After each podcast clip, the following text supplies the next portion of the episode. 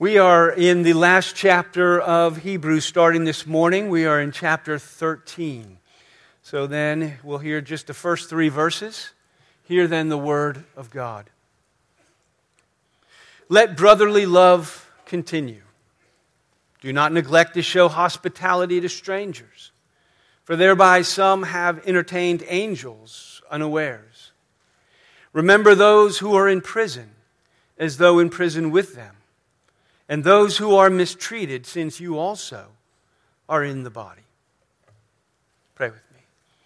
Our Father, we come to you. We come, Father, longing to hear your voice, longing for your word to be spoken with power into our lives, that our lives would be shaped by it, that we would be conformed to it, that we would be more of what you have made and designed and desired for us to be. Come now by your Spirit and your grace and work among us through your word. For we ask it in the name of Jesus. Amen. Book of Hebrews is a rather long book. It's not unlike some of the other letters, even that are in the New Testament. The first part of it had been mostly doctrine, as you see in chapters 1 to 10. It was not entirely, but mostly uh, doctrine, what we call the uh, indicative, telling us the truth, propositional truth, telling us who Jesus is and what Jesus has done, and walking us through how Jesus has fulfilled all of those Old Testament types and promises and prophecies. And so it, is, it has been very doctrinal in that sense, but it's telling us the way of God's of salvation that He's provided in Christ. When we spend time in chapter 11, we actually spent quite a bit of time there, the great hall of faith, right, where He's taken that, that salvation that He's been talking about and, and the faith by which we are saved, and He illustrates it in the lives of so many of His people, walking us through so many of those Old Testament characters and then wrapping it up, saying that in the whole life of the church this is what it looks like to live a life of faith. And now, as we get into chapter 12 and now into 13, there's been more practical application, right? This is like Paul's Ephesians, chapters 1 to 3, propositional truth, the indicatives, uh, the doctrine, and in chapters 4 to 6, the application, the imperatives, the commands. Here's therefore what you do. Given all this truth, here's how you are to live, here's who you are to be. And so that's where we are in chapter 13, in that part of the book of Hebrews. A lot of the practical application of the supremacy and the lordship of Jesus Christ because of who he is and because of what he has done that we have spent months looking at. He tells us now what the life looks like, the massive moral and spiritual implications of the truth that is in Christ. He explains how Jesus and his unshakable kingdom change everything, change us. So, chapter 13, it's going to address things like loving God's people and hospitality in the home and caring for the suffering and faithfulness in marriage and greed and contentment and generosity and submission to leadership in the church. You mean just a sample of the kind of applications, implications, and applications that we find throughout the New Testament It's full of that kind of practical follow up. What does it look like to follow Jesus? Well, here's a few of them of what it looks like. Today, we're just going to look at these first three. There's one in each verse. Verse 1, we're going to talk about brotherly love. Verse 2, we're going to talk about love for the stranger. In verse 3, we're going to talk about compassionate love, right? Practical religion. Loving our brothers, loving the stranger, compassionate love to those who are suffering. And so, verse 1, he tells us, let brotherly love continue.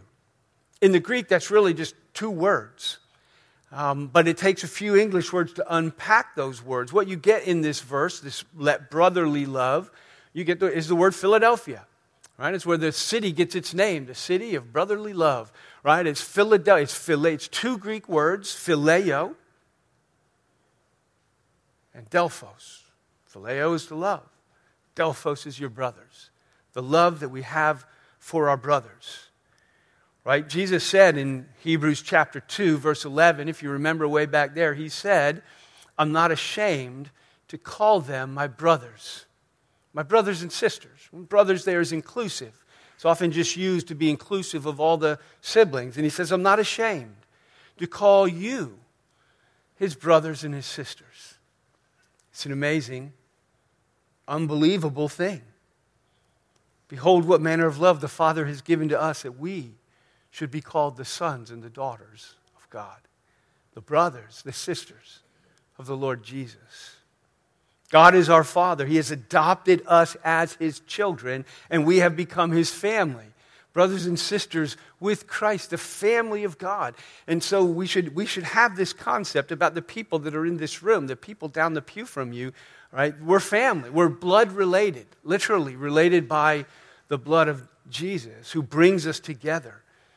And so I want to say just three things coming out of this, where he says to let this Philadelphia, this love of our brothers and our sisters, brotherly love, to continue. Three things. First of all, love for our brothers and sisters in Christ is the mark, one of the marks, a chief mark of a true Christian. Right? The scripture is very clear about it in very many ways. It's a mark of a true Christian. It's a Christian grace. It's a fruit of the Spirit. The Spirit that has caused you to be born again, has caused her to be born again, has caused him to be born again. The same Spirit of God, the Holy Spirit of God, has indwells each of us. Sometimes when Paul writes to the church and says, you know, that you are the temple. Sometimes he's saying individually, you're the temple. And sometimes it's corporate saying, you're the temple, right? You're the dwelling place of God. We are one building, one family, one body in Christ.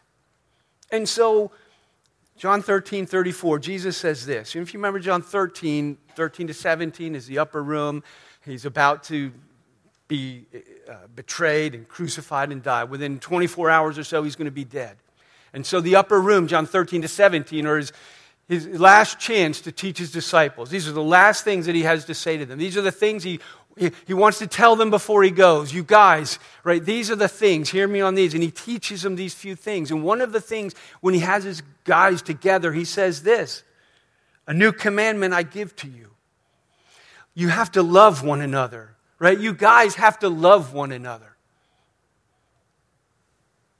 just as I have loved you as a brother. I've been a brother to you and I've loved you, and you now need to love each other. Right? He says, A new commandment I give you that you love one another just as I have loved you. You are also to love one another. He says it again you are to love one another.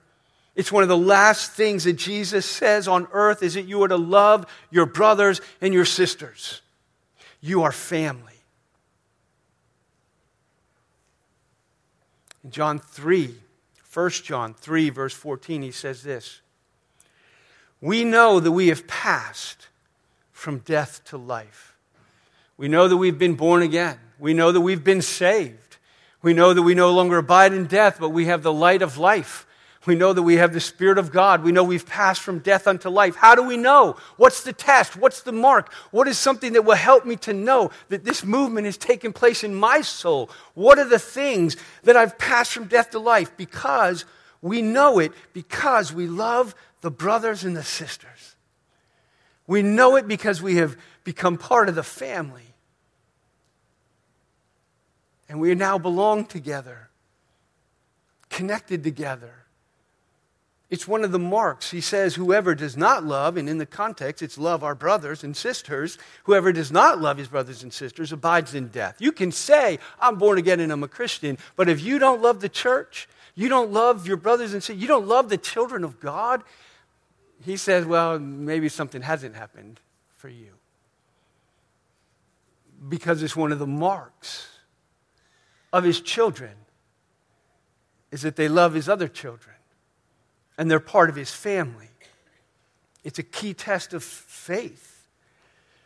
So, the second thing, that's the first thing, it is a chief mark of what it means to be a Christian, according to, to his word, that you'll, you'll notice that you belong to something bigger than yourself now, and you'll love it, and you'll love them. And the second thing I want us to hear coming out of this is when we hear this, verse 1, let brotherly love continue. When we hear this, we should hear an exhortation to be committed to the local church.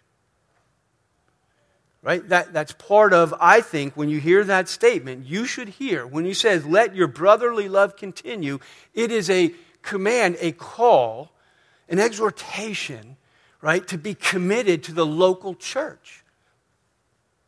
That is the brothers and sisters who are closest to you, right? The, the brothers and sisters in proximity to you. How can you love? How can love for your brothers continue unless you're with and you have brothers and sisters. Right? What is the church? I was telling the Sunday school class this morning. I've told you many times. If you don't know, you should be able to tell me. What is the word throughout the New Testament? When you see the word church in your Bible, what's the Greek word that's being translated? What is the word underneath the word church? Ecclesia.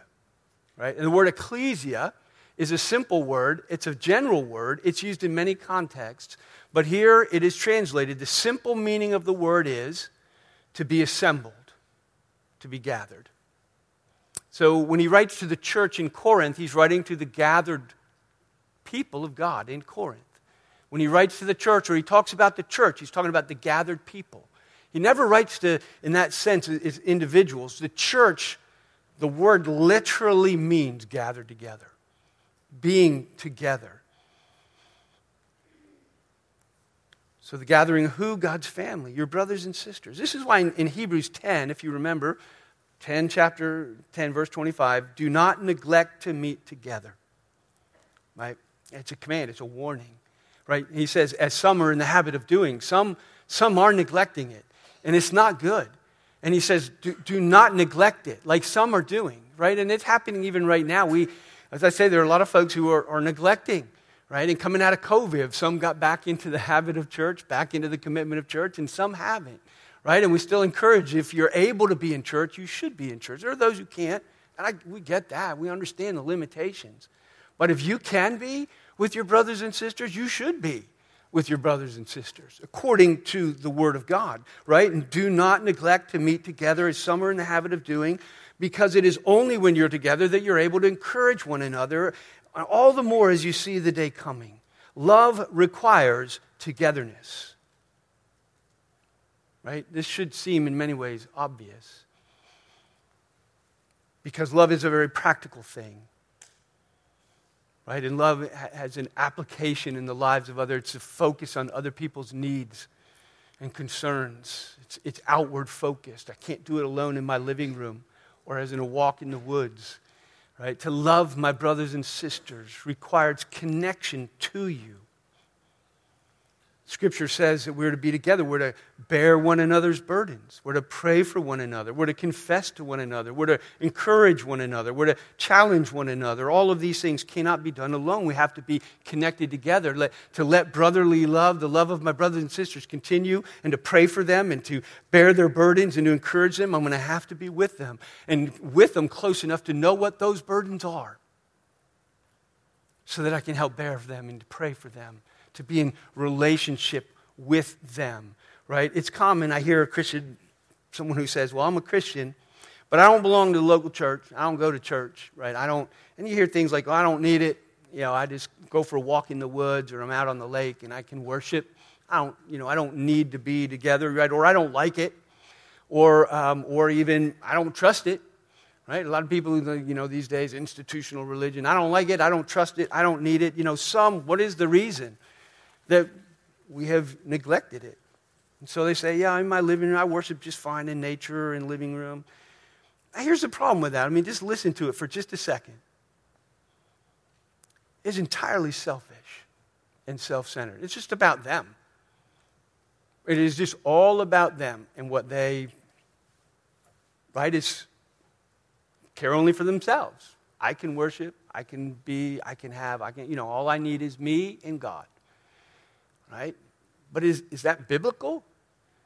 And I, I, would, I would challenge you to read the New Testament from page one to the end, and it is corporate in its very essence of what it means to be God's people. It means to be literally the church together, gathered. God says if you're his child, that you should love your brothers and sisters. You should worship with them. You should pray with them. You should fellowship with them. You should serve with them. You should serve them. You should give and participate in the family's life, right? Loving God's family, being connected to God's people is the first implication that He's given us coming out of all of this other stuff He's been teaching us in the book of Hebrews. And He gets to this point and says, and therefore, love your brothers and your sisters. Keep on. I like the NIV's translation of this verse is keep on. And I think it captures the Greek and the intention of it.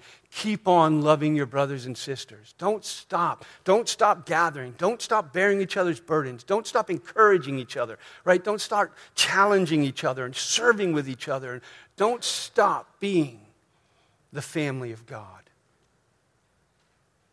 The church is God given, it's His idea. It's, it's, the whole New Testament is church shaped, so to speak. Right? It's God given, it's Christ built. He is building his church. It is spirit empowered. It is, it is God given, Christ built, spirit empowered vehicle for the advancement of the gospel and the kingdom of God on earth. And the guy walking in the woods by himself is not part of it. And is neglecting and disobeying what God is calling them to. They're hard words, they're God's words. The soil for our own spiritual growth is here among His people. And so the third thing I want to say is this the love of the church, this let brotherly love continue. One of the reasons that it needs to continue is that it is the observable evidence of the truth and the power of the gospel. So, in one way, we started out saying it's one of the, the proofs and the marks of the fact that, that we're part of it, is that, that we're part of it. And it, but it's also one of the marks that, that it demonstrates to the world. It's a witness to the world. It's a significant part of what the world can taste and see the goodness and the love of God in the lives of his people and the community that he is creating. Right? John 13, 35. Jesus says this By this, by this, all people are going to know that you guys are my disciples. If you love your brothers and your sisters. Right? If you love one another. By this, the world is going to know it is part of your testimony. Right? He says this, he prays this in John 17, part of the upper room discourse again, his last words on earth, John 17, that last prayer when he has them all together. And he prays that they would be one, uh, even as he and the Father are one. And by this shall all the world know that the Father has sent him, that the gospel is true. Because his people are one, even as he and the Father are one, that He's binding us together. It is the practical, observable love of God in the life of the church that is a witness to the watching world. People look on and say, I wish people would love me like that, serve me like that, walk with me like that. I wish I had that community. I wish I had that. You know, there's, there's one, one of the things that draws people in, what people crave because we're created that way, is community, family. Francis Schaeffer says our relationship with each other is the criterion the world uses to judge whether our message is truthful. Christian community is the final apologetic. Let brotherly love continue. Do not neglect. Do not forsake. Love each other. And so, first, Verse 1, let brotherly love continue. Verse 2, he tells us also then to love strangers. Right? So now I'm going to I'm going to depart a little bit, at least the way I'm going to explain it and, and come at it from the way a lot of people understand the word hospitality. Right? Verse 2, it says, Do not neglect to show hospitality. And what comes to your mind when you hear hospitality? I'm going to challenge it just a little bit, maybe. Um, in terms of hospitality because he says, don't neglect to show hospitality to strangers. Hospitality has to do with strangers. And thereby, some have entertained angels unawares, that those strangers turn out to be angels. Right? And so there is, but when we hear the cultural, the way it's used today, the cultural definition, we typically mean this having friends and other church people in our homes for dinner. Right? That's Christian hospitality, having people from church over for dinner. Is often or not, that's what we think of, which is a fine thing, by the way. Um, but I would suggest that that idea, having church people, family, brothers and sisters over for dinner, is more an application of the biblical idea of koinonia Right? So whenever you see the word fellowship in your New Testament, the word underneath it being translated is koinonia. Koinonia is a word that, that is best understood as like the sharing of life. Right? It's, it's not just, we think of fellowship too. We kind of use it surfacely. You know, we had fellowship. We got together and watched a football game. Well, koinonia is not like watching a football game. Koinonia is sharing life together. Right? It's bearing each other's burdens. It's being there when people need you. It's being together and knowing what's going on in other people's lives and praying for them, right? It's, it's shared life. Koinonia is a shared life. I would suggest that what we often think of as hospitality is actually an application of koinonia, of the shared life. And there is a, there is a, a rich fellowship, a koinonia that can take place around the table and the sharing of meals. But I'm going to say this the biblical word uh, hosp- that's translated hospitality here and everywhere the biblical word, the historical practice, and the context right here make it very clear that that's not what it means. The Greek word is just like we just did Philadelphia, Philadelphia, love your brothers. The Greek word here, hospitality, underneath it is the Greek word philoxenos. Right? So again, you're loving someone. Right? So the first one's loving your brothers. There's koinonia and having dinner with your brothers and sisters. Philoxenos, the word xenos, is the word for a foreigner, a stranger, an alien someone who's not from around here, somebody you don't know, right? And so hospitality is love of the stranger, love of the newcomer, love of the traveler, the person who shows up, right? And it, and it complements love your brothers, love strangers. Right? And so we'll see this. Philoxenos, that's literally what it means. It literally means love strangers, aliens, visitors, outsiders right? And then and, and here it's translating when it says show, verse 2, show hospitality to strangers.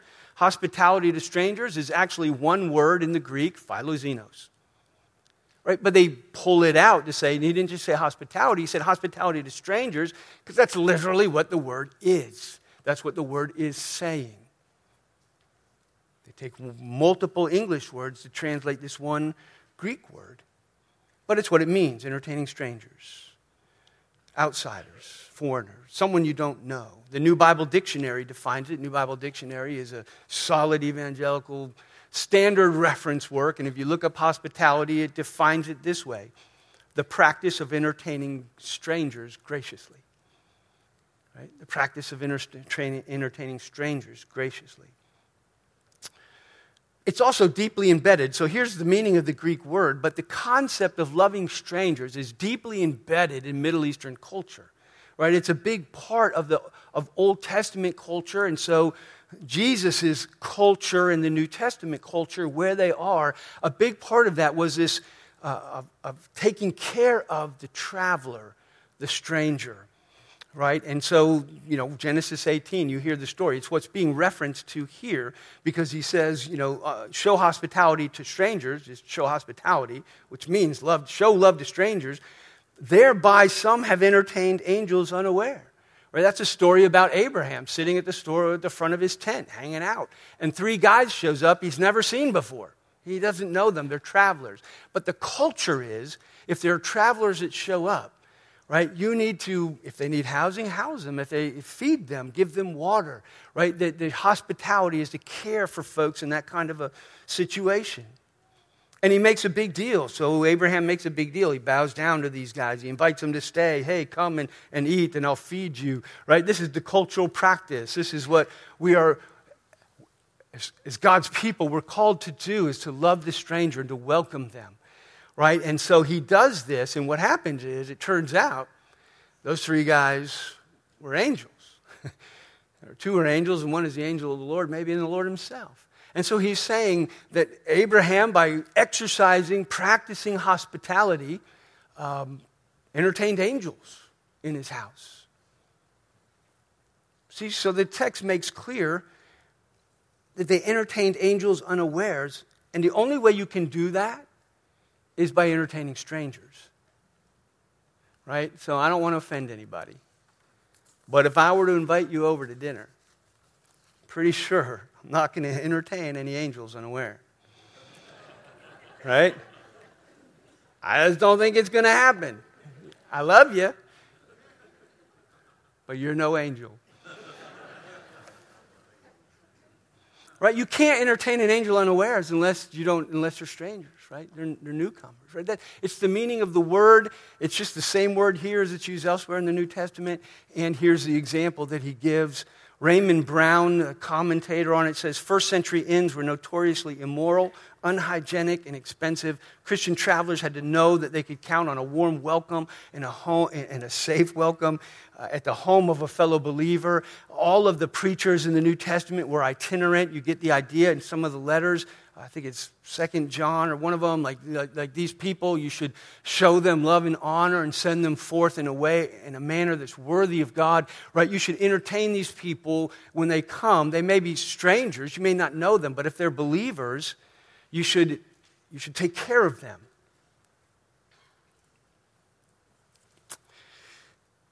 So we see that Philoxenia, love to strangers, is a complement to Philadelphia, loving our brothers and having dinner with them and developing a relationship with them and, and, and sharing koinonia with them. And so for me, translating biblical hospitality, which is literally love of strangers, into our culture is a little more challenging. Who are the travelers, right? Who are the outsiders? Who are the strangers? Who are the people that I don't know that I should show this hospitality, this gracious welcome to?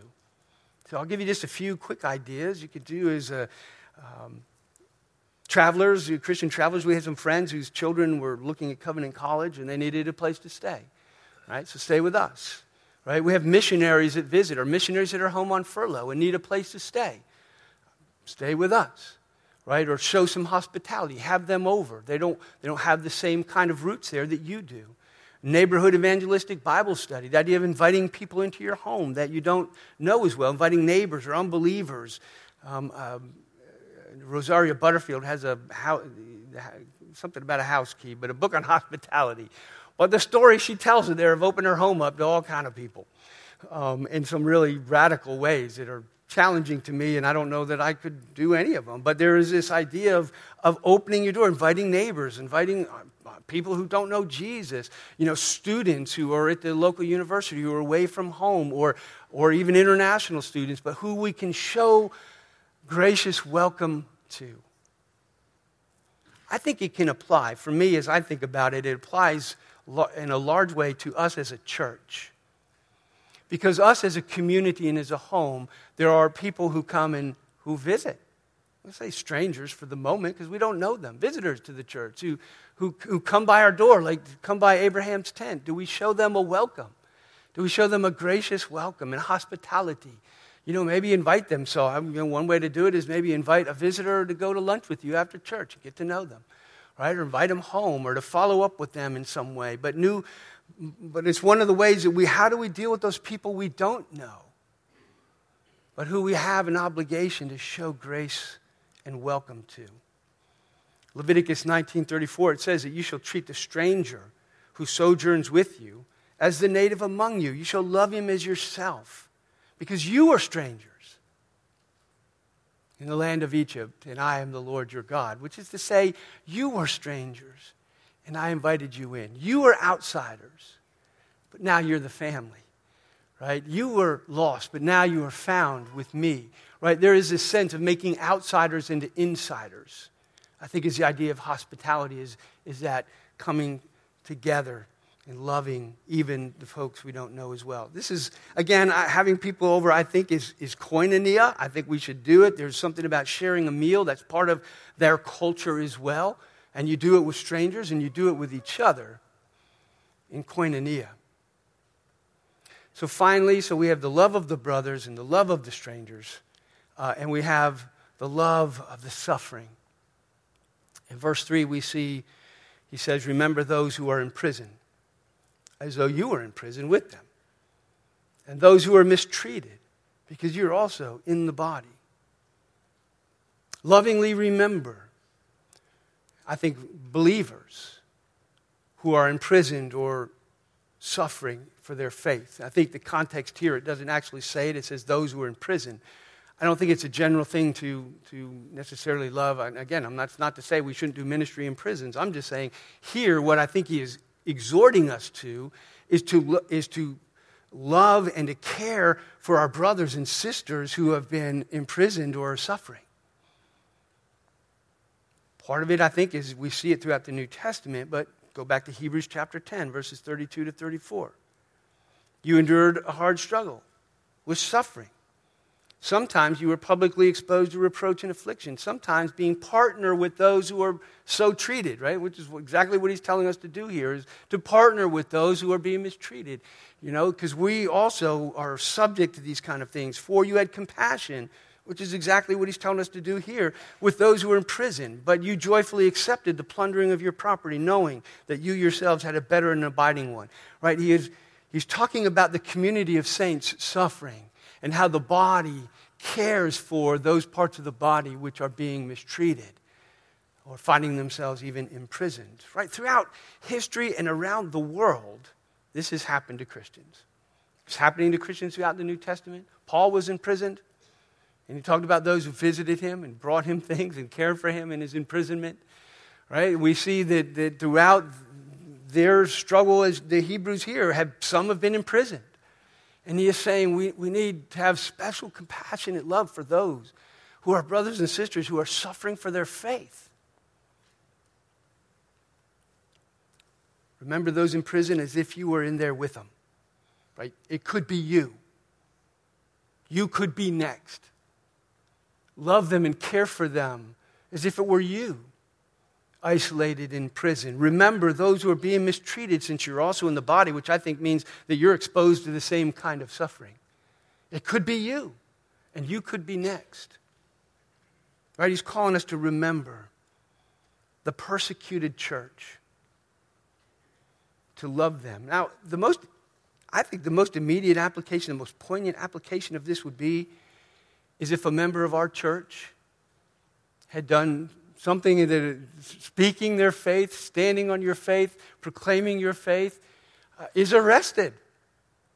And you, one of us is in jail. One of you is in jail. One of the people down the pew, someone whose face you would recognize, or someone you had dinner with at the church dinner, right? This is poignant. He's writing to a group of people, and he's talking about people in their group who have been imprisoned, right? And so this has a poignancy to say if one of our members was so mistreated or imprisoned, what it would be like for us as a body to remember them.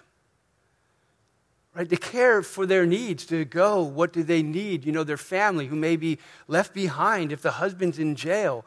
Who's caring for the family? What needs do they have? His children, you know, or if someone is being mistreated and so they have suffered loss, and how does the church come alongside and care for them?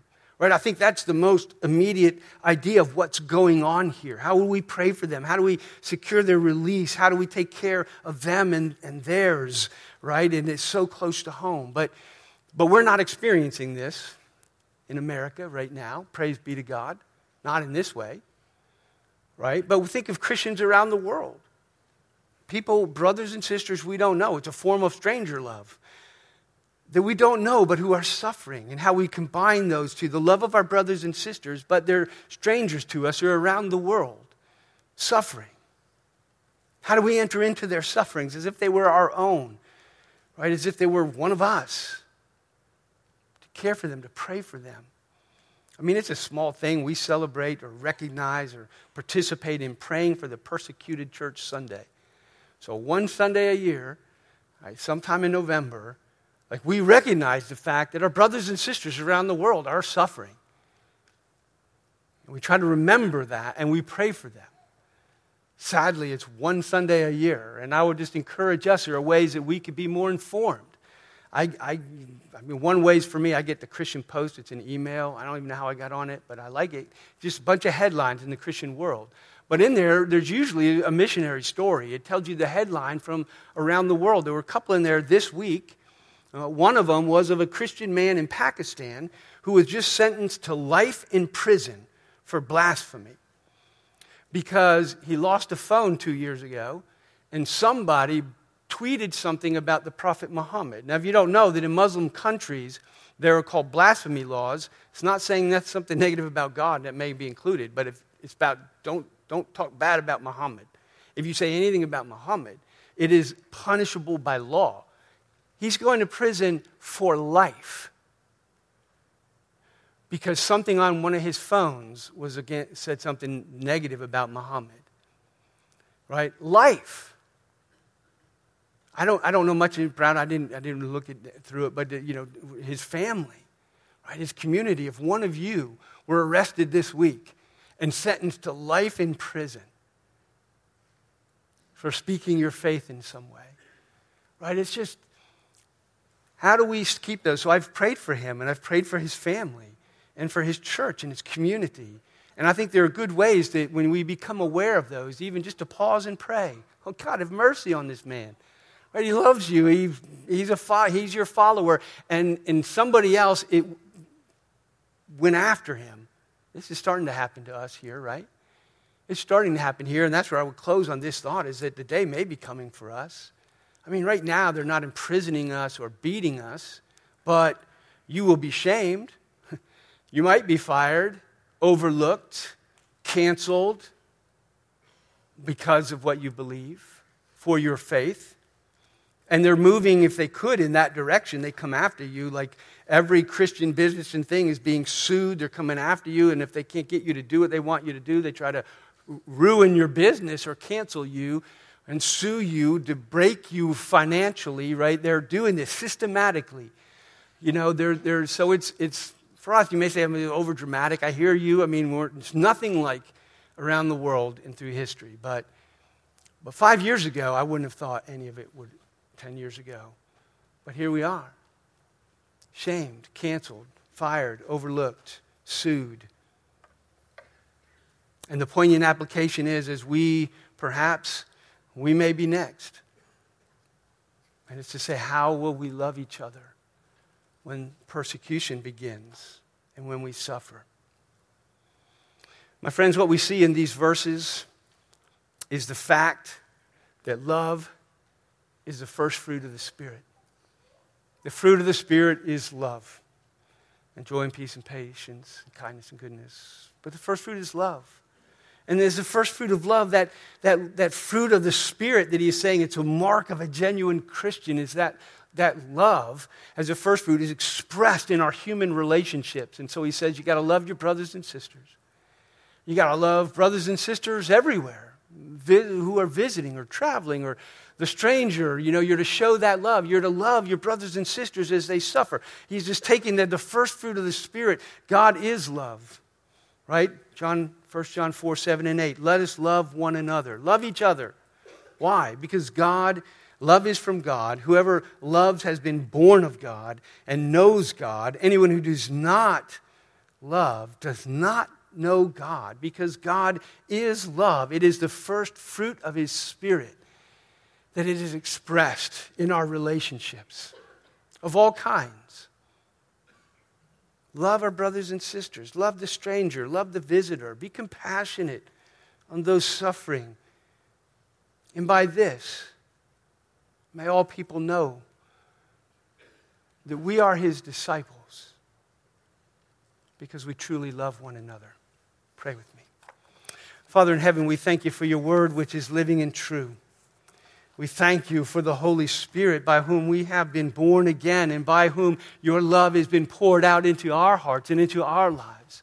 And we pray that we would experience your love in such a way that it would make us lovers, that we would love the people around us, the people you have put in our lives. We would love your children, our brothers and sisters. We would love well at home and practically. We would love the stranger and the visitor. We would care for those who are in need, who are suffering in various ways. Teach us practical, hands on love that we may be like you. For we know that you are love and you have loved us so well. So we thank you in the name of Jesus. Amen.